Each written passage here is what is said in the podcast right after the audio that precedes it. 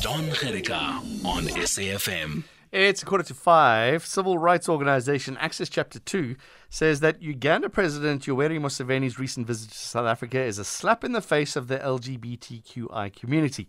Uganda has passed an anti homosexuality act prohibiting same sex relationships, and its parliament is now dealing with a motion to introduce a private member's bill called the Anti Homosexuality Bill, aimed at protecting what they call the traditional family. Let's talk to Steve Letsike, the executive director at Access 2. Uh, Steve, why do you say it's a slap in the face of the LGBTQI community? Isn't it uh, the government's job to engage with uh? Look, it is the government's responsibility to engage with countries, um, indeed on the basis of, um, you know, economic opportunities and we believe very much so that there must be that interlink between African countries in strengthening that element. Mm-hmm. But it is also government's responsibility not to ignore any kind of violation or any kind of injustices, because that on its own will become a challenge. Now, what we are mindful of that South African government uh, will respect, of course, sovereignty of country and independence and autonomy of country. But it does not stop our country to actually say, look, President Museveni, we are aware of one, two, three.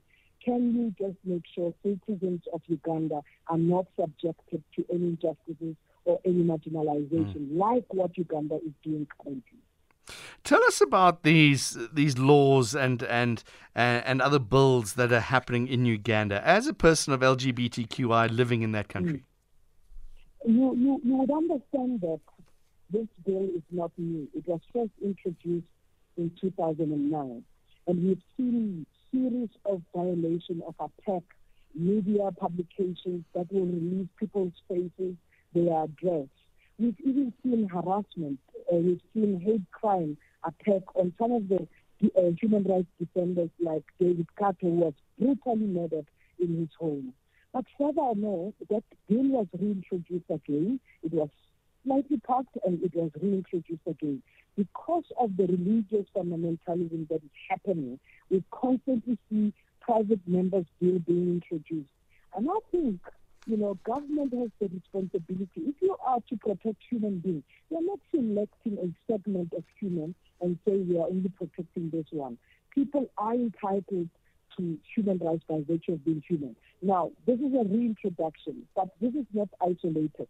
Just a month ago, Uganda, the national uh, uh, uh bureau that actually uh, oversees the NGO, shut down one of the leading, in fact, not only one, but very few others organizations uh, like Sexual Minority Uganda, SMUG, was shut down um, because they say we are promoting homosexuality and so forth, you will not operate. But these elements are the ones that actually lead to steps where you see people, politicians, uh, uh, principals, members of parliament abusing their power. In fact, instead of protecting people, they are not protecting people. They actually abuse power to actually violate and marginalize others. Uh, playing devil's advocate, they're saying that it's uh, there to protect children and the youth who are susceptible to sexual abuse. Say that again. I'm playing devil's advocate, saying that this anti homosexuality act is there to protect children and the youth who are susceptible to sexual abuse. You know, the protection of human beings, um, you know, it's quite important. Whether you review a Children's Act, whether you look at all of the children must remain children.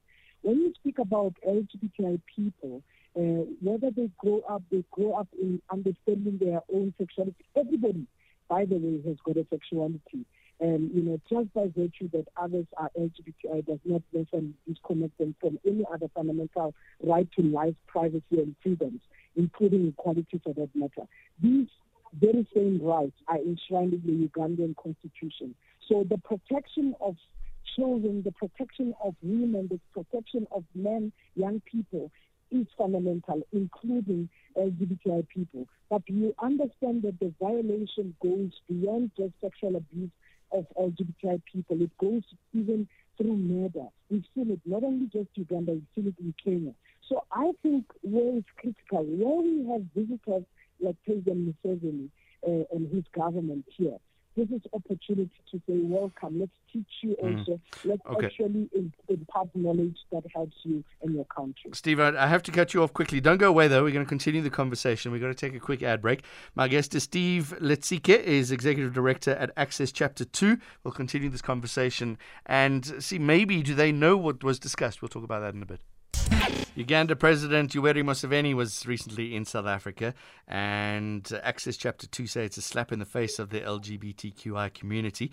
The Executive Director of Access 2, Steve Letsike, is with us.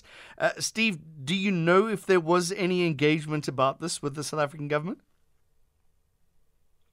Well, I know that um, there was a response um, that was uh, released by uh, Minister Naledi Pandor when, you know, she indicated that there are certain talks um, that they will not uh, uh, engage on because, uh, you know, they are not necessarily in liability of, of, of, of doing or having those talks. Right. We did write, of course, uh, and communicated um, to various stakeholders uh, in terms of why there can be certain engagements. They don't have to happen on a public space. They must happen and they can happen in, in private, where there is diplomacy, where there is a, a, a, a kind of engagement. So when the interest of saying that South Africa is interested in collaborating and having a bilateral of a nature that actually ensures prosperity the prosperity and economic prosperity and social prosperity speaks to everybody. We must never have any intentions that leave anyone behind.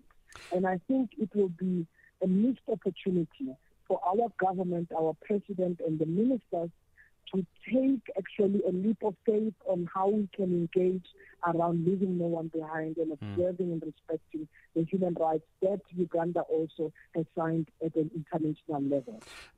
What what would you have liked to have done? Would would would you, as Access Chapter Two, say you don't want Museveni in the country at all?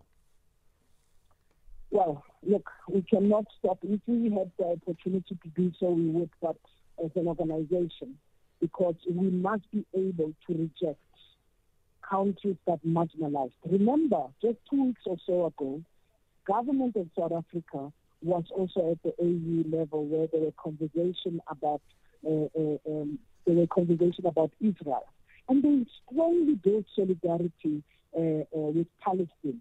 We built solidarity with Cuba before, and I bet you it's going to be important for our own government to build solidarity with African countries where there's marginalization. What's different?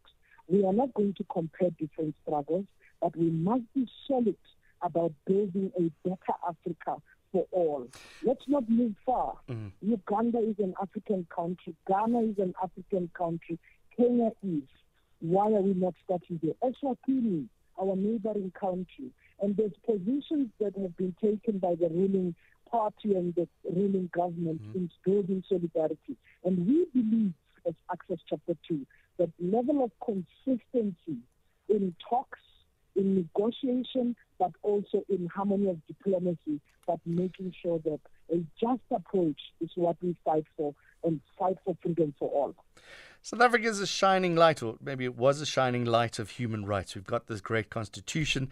Does this tarnish that a little bit when uh, the rest of the world sees uh, Museveni coming into the country and being hosted?